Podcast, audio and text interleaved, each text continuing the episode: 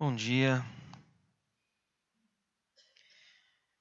Estamos quase no final do mês de fevereiro, falando em termos de domingos, penúltimo domingo do mês, em que hoje eu ainda falo a respeito dos salmos, a vida que encanta.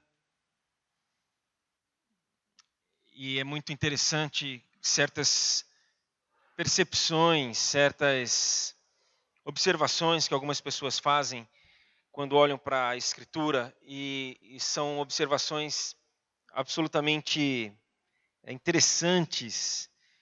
Tem uma de um amigo que ele disse que a Bíblia ela não fala o que é felicidade, mas a Bíblia mostra gente feliz. Isso é muito legal. Certamente o livro mais importante de toda a história da humanidade não traz a definição do que é felicidade. Não traz a definição daquilo que a gente mais busca, talvez, na nossa vida, que é felicidade, contentamento, significado, sentido na vida. Mas este mesmo livro, aos montes, inúmeras vezes, traz para nós, mostra para nós, revela para nós quem é feliz. Mostra gente feliz para nós. Salmo 119 como exemplo, até porque vai ser um versículo do Salmo 119 que eu quero pensar hoje um pouco. Já pensei nesse versículo antes com vocês aqui. Mas no início deste Salmo diz, como são felizes os que... Não está falando aqui o que é felicidade, mas diz que feliz é o que anda no caminho irrepreensível, que vive conforme a lei do Senhor. Aqui não está falando o que é felicidade, mas no versículo 2 fala, feliz é aquele que obedece aos seus estatutos e de todo o coração busca o Senhor. Então a relação da felicidade com a palavra de Deus é uma relação direta. Feliz é aquele que tem um envolvimento com a palavra de Deus. E ainda no capítulo 119, muitos de nós sabemos que os 176 versículos do capítulo 119, cada um dos versículos fala da palavra de Deus. Fala estatutos, fala mandamentos, fala preceitos, fala caminhos. Tudo isso significa palavra de Deus. Então aqui nós não vamos encontrar o que é felicidade, mas nós vamos encontrar que feliz é aquele que tem uma relação estreita com a palavra do Senhor. Capítulo 1 do Salmo, do Saltério fala... Feliz não é aquele que tem o seu prazer na maldade, nos maus, nos pensamentos maus, mas tem o seu prazer na lei do Senhor. Esse é feliz. E eu quero ler o 115, versículo 115 do Salmo 119. Tua palavra é lâmpada para os meus pés e luz para o caminho. Então, se nós queremos ser felizes, queremos a felicidade, nós temos que entender que a palavra do Senhor é lâmpada para os nossos pés e luz para o nosso caminho. E é muito interessante quando o salmista, ele fala do caminho, ele não fala do caminho como algo externo. Quando o salmista fala do caminho, ele fala do caminho como algo interno. Quando o salmista fala do caminho, ele não está falando de algo que está fora dele, mas ele está falando de algo que está dentro dele. Quando ele fala do caminho, ele não está falando de algo que é do outro, mas algo que é dele. Salmo 37, entrega o teu caminho ao Senhor. Ou seja, você tem um caminho. Eu tenho um caminho, entrego o teu caminho a Ele, eu vou entregar o meu caminho a Ele. O provérbio talvez mais sábio que nós podemos assimilar e viver e tentar caminhar com as nossas crianças. Ensina a criança no caminho em que ela deve andar. E este no caminho em que ela deve andar traz uma noção de ensina a criança no caminho dela. Cada criança tem o seu caminho, cada criança tem a sua história, cada criança tem a sua forma. Então, repito, o salmista não fala do caminho como sendo algo do outro, mas como sendo algo seu. Ele não fala do caminho como sendo algo externo, mas interno. Quando nós já vimos aqui o Salmo 139, vê se há em mim algum caminho mau. Está falando de algo fora dele. Está falando de algo dentro dele. Há em mim, Senhor, algum caminho mau? O meu caminho está mau, o meu caminho está torto, o meu caminho está equivocado. De maneira que caminho não é algo que está construído, não é algo que está acabado, mas é algo em construção, é algo em formação. Caminho não é propriamente o chão por onde eu ando, mas caminho é o jeito que eu ando por este chão que a vida coloca diante de mim. Caminho tem a ver com o caráter que sustenta as minhas decisões. Caminho tem a ver com a postura que eu assumo diante dos dilemas e dos desafios da vida.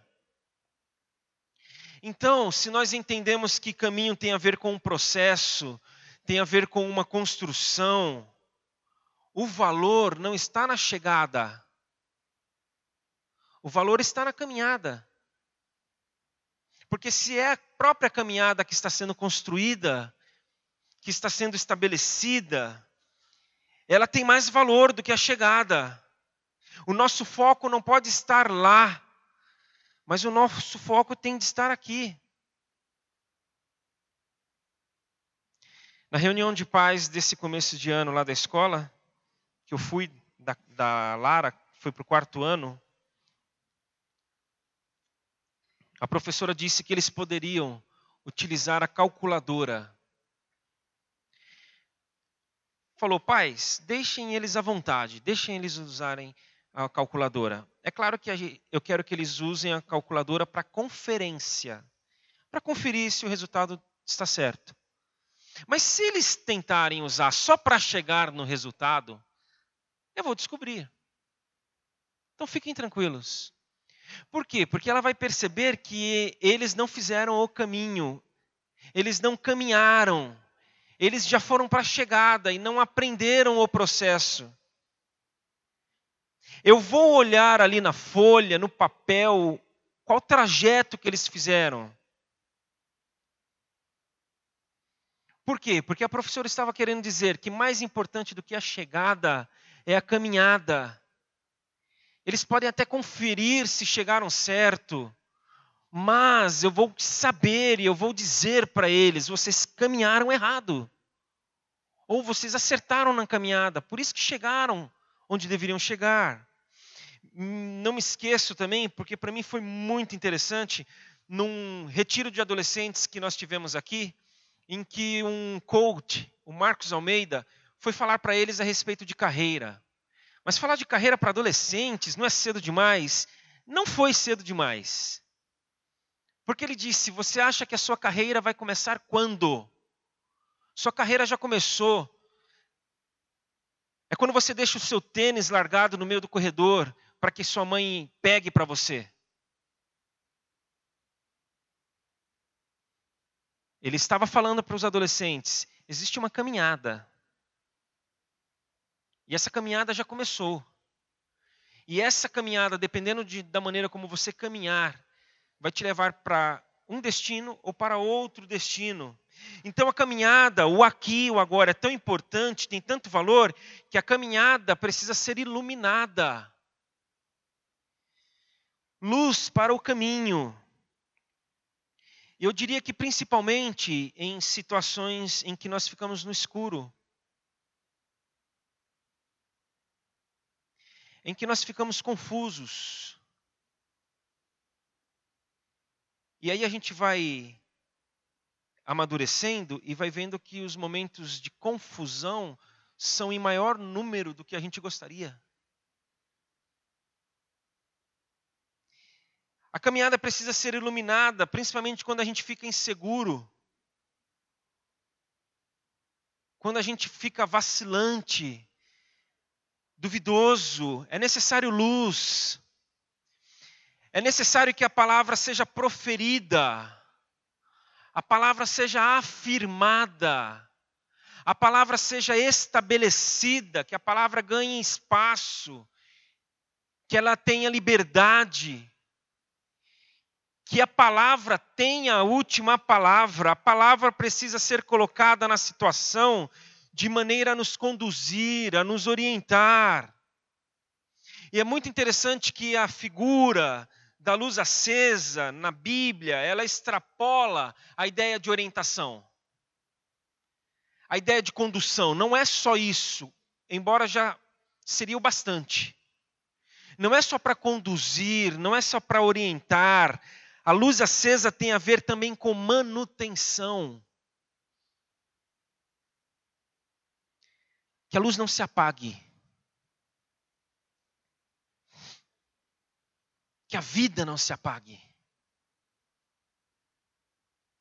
Que a alegria não cesse. Que a paz não vá embora. Nos tempos antigos, para muitas pessoas com menos posses, com uma situação financeira mais vulnerável, para estas pessoas era mais importante a luz do que a comida. Elas davam mais valor à luz do que aquilo que elas tinham para comer.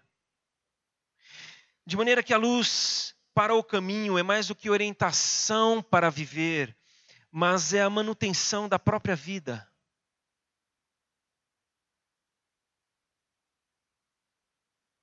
Porque o que acontece quando a gente fica sem luz? A gente para. A gente fica imobilizado, a gente fica parado, a gente fica sem saber para onde vamos, se devemos ir, se alguma coisa atravessou o caminho, se de fato onde eu estou e para onde eu pretendo ir é o local mais seguro. Então a vida que é orientada, é conduzida, é mantida pela luz, palavra, ela é mantida, conduzida e orientada no passo a passo, lâmpada para os pés. O texto está claro. Lâmpada para os pés, luz para o caminho. Essa lamparina, ela era colocada nos pés. Ela era amarrada nos calçados, nas sandálias. De maneira que ela ficava rente ao chão e com capacidade de iluminar apenas 1 metro à frente. O passo seguinte. Você não tinha como enxergar 2 passos adiante, somente o próximo passo. Porque a lâmpada era para os pés. Já falei aqui da diferença entre o farol de milha e o farol de neblina. Tem diferença e é gritante, e é interessante como a gente se confunde. O farol de neblina, ele é colocado pouco acima, preso nos carros, pouco acima do chão, do asfalto. Aliás, abaixo dos faróis do próprio carro. O farol de milha, não, ele é colocado no alto, acima dos faróis convencionais do próprio carro. O farol de milha, esse que é colocado acima, ele é colocado para que se enxergue longe. O seu facho de luz é mais intenso. Aliás, o facho de luz do farol de milha, ele atrapalha os outros condutores. Já o de neblina, não. Ele é colocado abaixo, próximo ao chão, ele não atrapalha ninguém. Porque o seu facho é mais estreito e mais aberto. Ele ilumina mais curto, mas de forma mais ampla. Vai mais para os lados. E não atrapalha ninguém. E serve para neblina, e serve para trajetos empoeirados, e serve para tempos de chuva. Então a palavra do Senhor é este farol de neblina. Então a gente pode sair daqui hoje falando de que nós devemos não apenas colocar a palavra do Senhor no nosso coração, mas nós podemos e devemos colocar a palavra do Senhor nos nossos pés.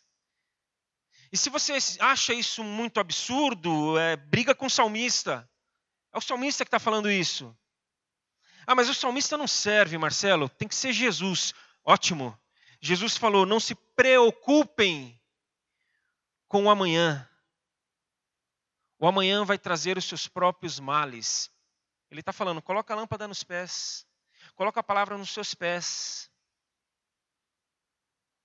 Procure iluminar o hoje, o momento, o próximo metro, o passo seguinte.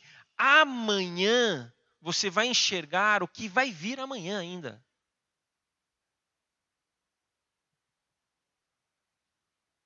Então, assim, é diário isso. Se nós fôssemos abrir aqui nesse grupo, que não é grande, mas é um grupo suficiente para nós ouvirmos aqui de todos e cada um situações que precisam tomar, de pessoas que precisam tomar decisões, estão em dúvida, precisam de orientação, questão de negócio, relacionamento, educação de filhos, saúde, faço ou não faço a cirurgia, vou ou não vou em outro médico, não sei mais o que fazer com meu filho, estão me propondo um novo negócio, um projeto novo, será que eu abraço ou eu continuo firme naquilo que eu estou pensando e entendendo que é o melhor para a minha vida hoje? Então o que dá para dizer para você coloca a lâmpada nos pés. Liga o farol de neblina, desliga um pouco o de milha. Mas eu preciso dizer mais duas coisas nessa trajetória. De que prosseguir a caminhada, de que nós devemos prosseguir a caminhada sem o peso da vida extraordinária.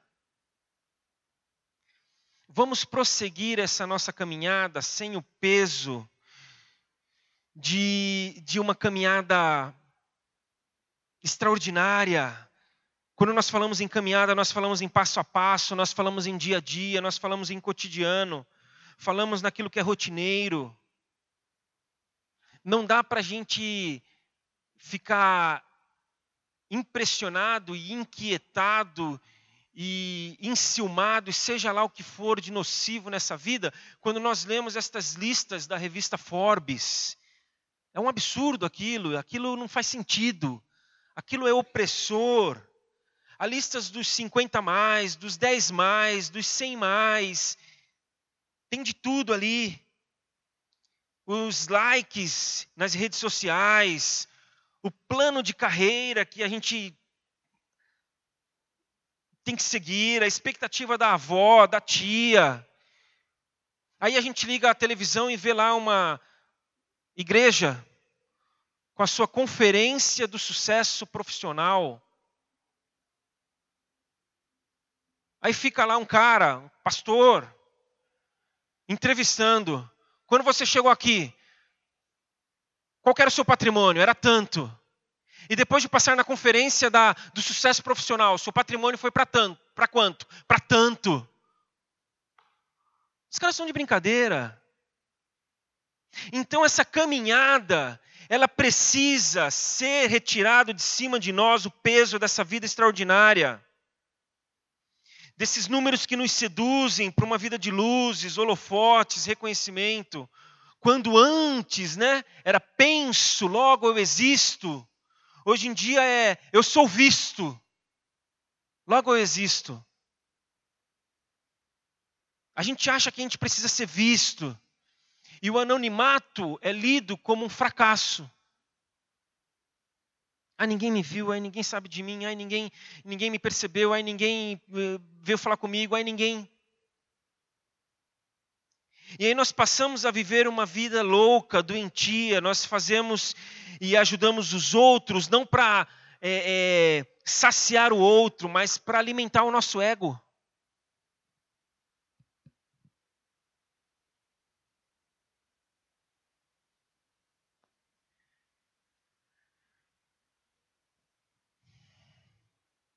Porque o elogio passou a ser combustível.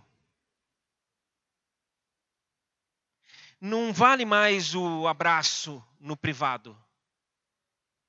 Tem que ter o aplauso em público. O beijo da criança não é mais suficiente.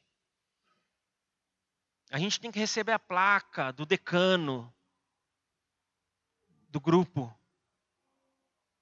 Então que nós possamos prosseguir sem esse peso da vida extraordinária e prosseguir a caminhada sem a dureza de uma vida solitária. Se sozinho desce para a gente ir, Jesus ele não teria descido.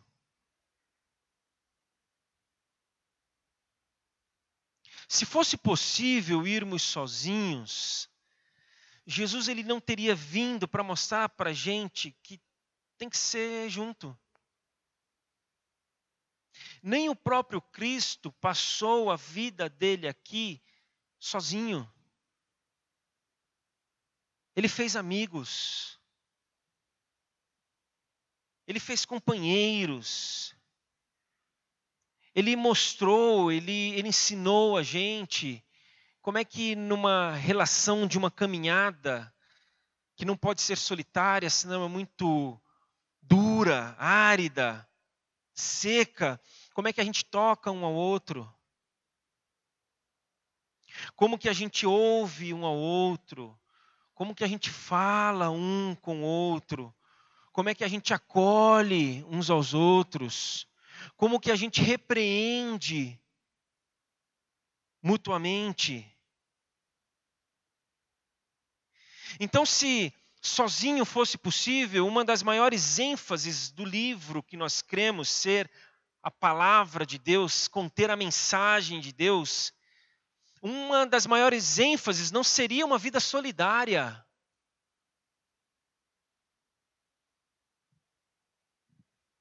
De maneira que quem quer ir sozinho, gente, não vai com Jesus.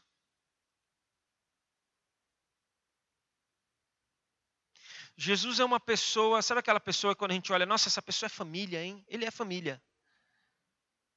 Ele é de comunidade, ele é de grupo, ele é de amigos. E quem vai sozinho corre o risco de chegar sozinho.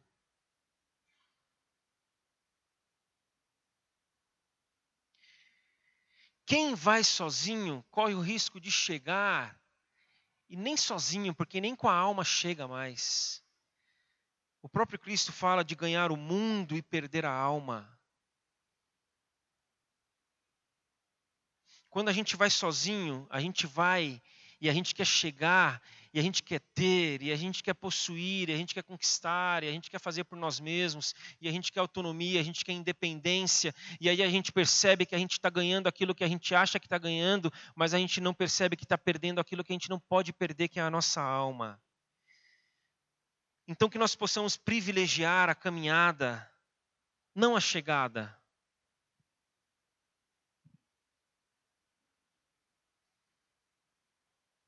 O Mário Sérgio Cortella falou que as pessoas hoje em dia no trânsito, falando em caminhada, elas estão tão preocupadas em chegar onde elas precisam, num horário, elas estão com pressa, elas estão preocupadas em errar o caminho e não chegar na hora. E aí elas ligam os aplicativos que ajudam na localização, os GPS, e saem mudando a rota, melhorando aqui está muito cheio, vira à direita aí, e você fica preocupado que você nunca fez aquele caminho, mas o camarada lá que está mexendo ali, fuçando, ele sabe, e você vai por ele, e ele diz que a gente não aprecia mais a paisagem, a gente não olha mais para fora do carro, e aquilo que está fora não importa mais.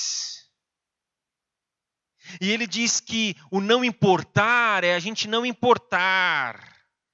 As coisas passam a não ter mais importância, nós não importamos mais nada. Fica tudo externo, fica tudo vazio, fica tudo fora. E nada mais faz sentido, porque a gente não importa mais. Aquilo não tem mais importância. Então que nós possamos caminhar, entendendo que o que importa é a caminhada, não tanto a chegada. Vivamos o dia chamado hoje, e para isso eu quero ler um texto do Henri Nouwen, que eu gosto demais, já compartilhei algumas vezes, e eu quero ler novamente. E eu queria que você acompanhasse.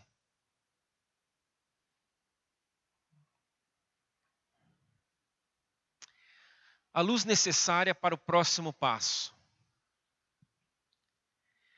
Muitas vezes gostaríamos de poder prever o futuro. Então dizemos, como o ano que vem será para mim? Como 2017 será? Onde estarei daqui a 5 ou 10 anos? Não há respostas para essas perguntas. No máximo, temos a luz necessária para ver o próximo passo. O que precisamos fazer daqui a 1 hora ou no dia seguinte?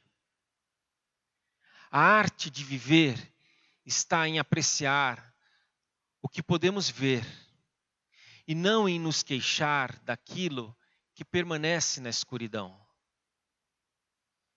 Quando estamos prontos a dar o próximo passo, acreditando que teremos luz suficiente para o passo seguinte, podemos caminhar pela vida com alegria e nos surpreender com a pequena luz que carregamos sem pedir por um grande feixe de luz que afaste todas as sombras.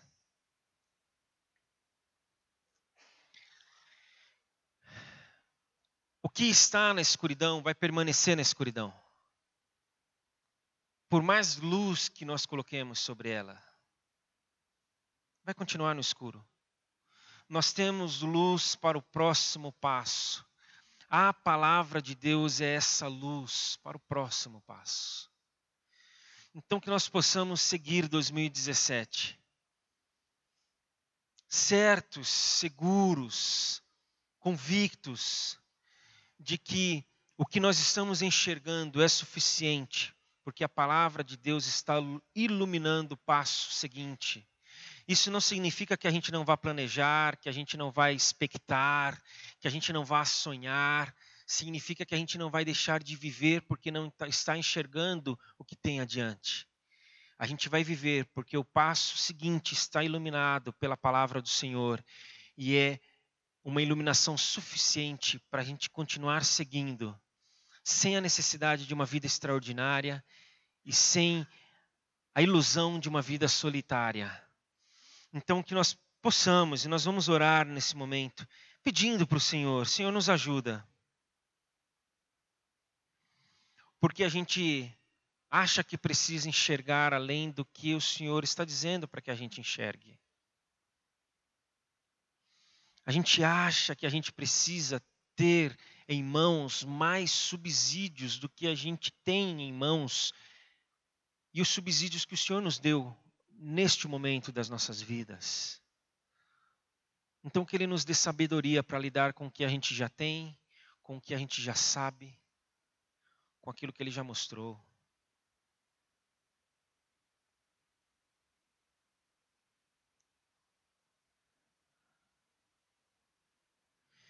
Senhor, muito obrigado, porque a caminhada ela é construída, ela não está pronta. Senhor, muito obrigado, porque a vida não é matemática. E aí a gente acha que errou, já era. Não tem como refazer, não tem como recomeçar, não tem como retomar. Não é assim, Senhor. Ela é fluida.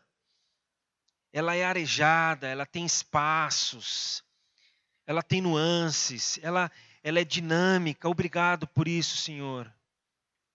E que toda essa nossa rigidez, que toda essa nossa forma pré-formatada de pensar, que muitas vezes nos machuca, possa ser substituída, Pai, por um entendimento de que o que nós enxergamos hoje é suficiente para a gente dar o próximo passo.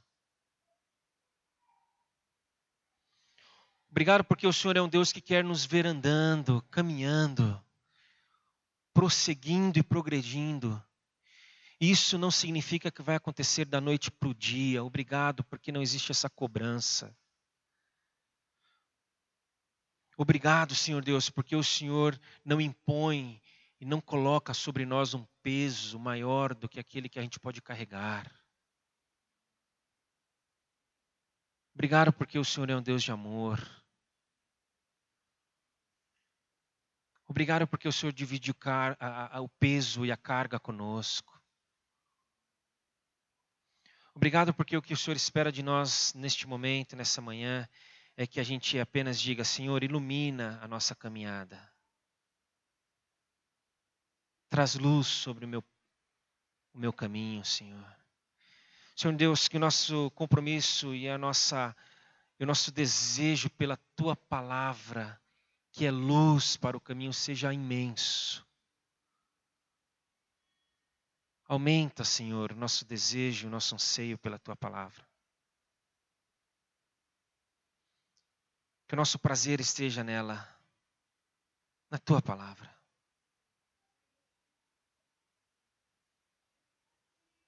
Que o nosso contentamento e o nosso significado na vida, o sentido possa ser encontrado na Tua Palavra.